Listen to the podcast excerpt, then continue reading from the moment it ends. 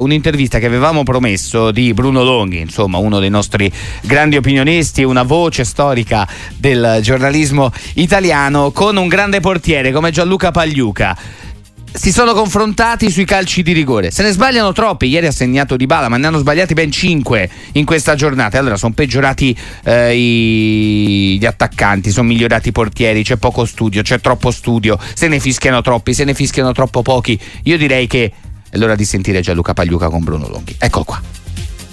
Il mio sistema di parlare rigori è tutto istinto, ovviamente c'era meno, una volta c'era meno tecnologia, no? andavi più a memoria, guardavi i rigoristi, poi andavi anche a intuito e cercavi magari di dominare l'angolo.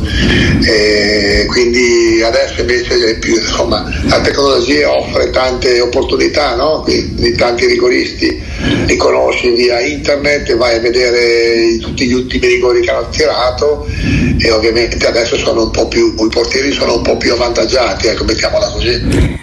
E forse allora diciamo che coloro che tirano il calcio di rigore sono svantaggiati dal fatto che sanno che i portieri li conoscono.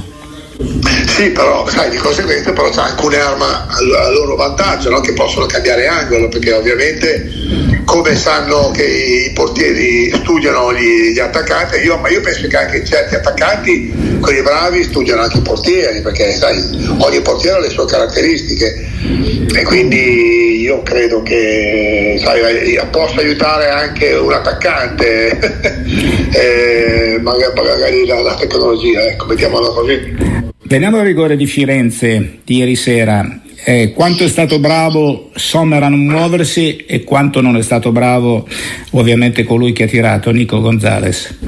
Allora, eh, rigore di ieri sera eh, è come rigore poi anche di, di Giroud col Bologna, no?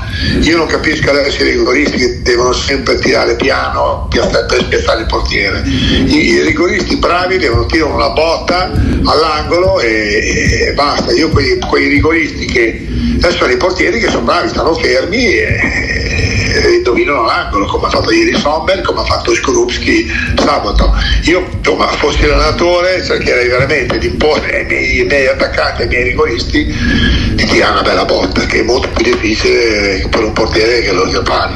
Magari centrale o centrale o angolata perché se il tiro è molto forte è difficile anche da fare se è angolato eh. centrale è quasi, quasi, quasi, impossibile a meno che il portiere non rimanga fermo però sai ognuno ha la sua tecnica adesso ai rigoristi piace eh, che la palla entri piano piano in porta e spiazzare il portiere come adesso vedi meno gol magari su tiri da fuori perché tutti adesso vogliono arrivare in porta col pallone e secondo te c'è il dibattito aperto, no? era rigore quello di praticamente Sommer sull'attaccante Enzola?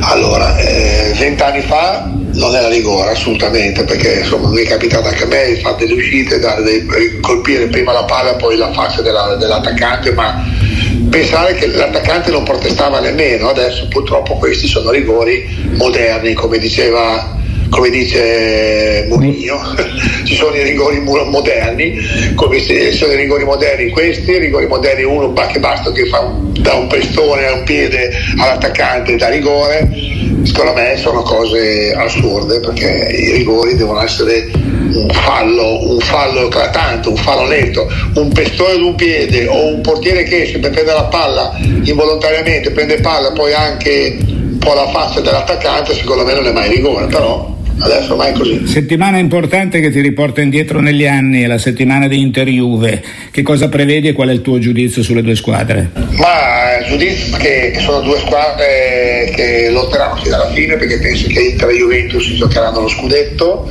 Ovviamente vedo l'Inter che ha più ha più qualità come giocatori, come rosa, però la Juventus è una squadra che non molla mai. Io credo che la Juventus eh, darà filo da torcere all'Inter perché ha solo, ha solo al campionato e ovviamente sarà Coppa Italia, ma la Coppa Italia leva molte meno energie che la Champions League e quindi prevedo una, una, una battaglia e spero ovviamente che vinca l'Inter, però sarà difficile perché la Juventus sarà una squadra affamata, una squadra che ha voglia di rivalsa.